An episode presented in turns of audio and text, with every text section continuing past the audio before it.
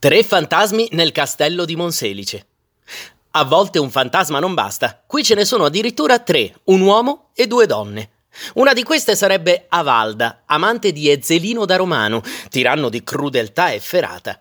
Pur essendo legata sentimentalmente a Ezzelino, Avalda non si faceva alcuno scrupolo nel soddisfare la sua fame amorosa con giovani e bellissimi amanti che, dopo l'atto sessuale, come una mantide religiosa, faceva uccidere in modi sempre sanguinolenti, alla fine di indicibili torture.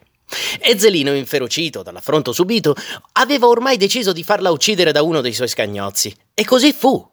Il fantasma di Avalda è ancora nel castello, con il suo abito insanguinato, a pagare per i suoi tradimenti. Se sulla figura storica di Avalda non ci sono notizie precise, sugli altri due fantasmi che abitano il castello invece sì. Uno era Jacopino da Carrara, nominato signore di Padova il 22 dicembre del 1350, insieme a suo zio Francesco il Vecchio. I rapporti tra i due, però, non erano per niente buoni, tanto che nel 1355 Francesco decise di imprigionare Jacopino.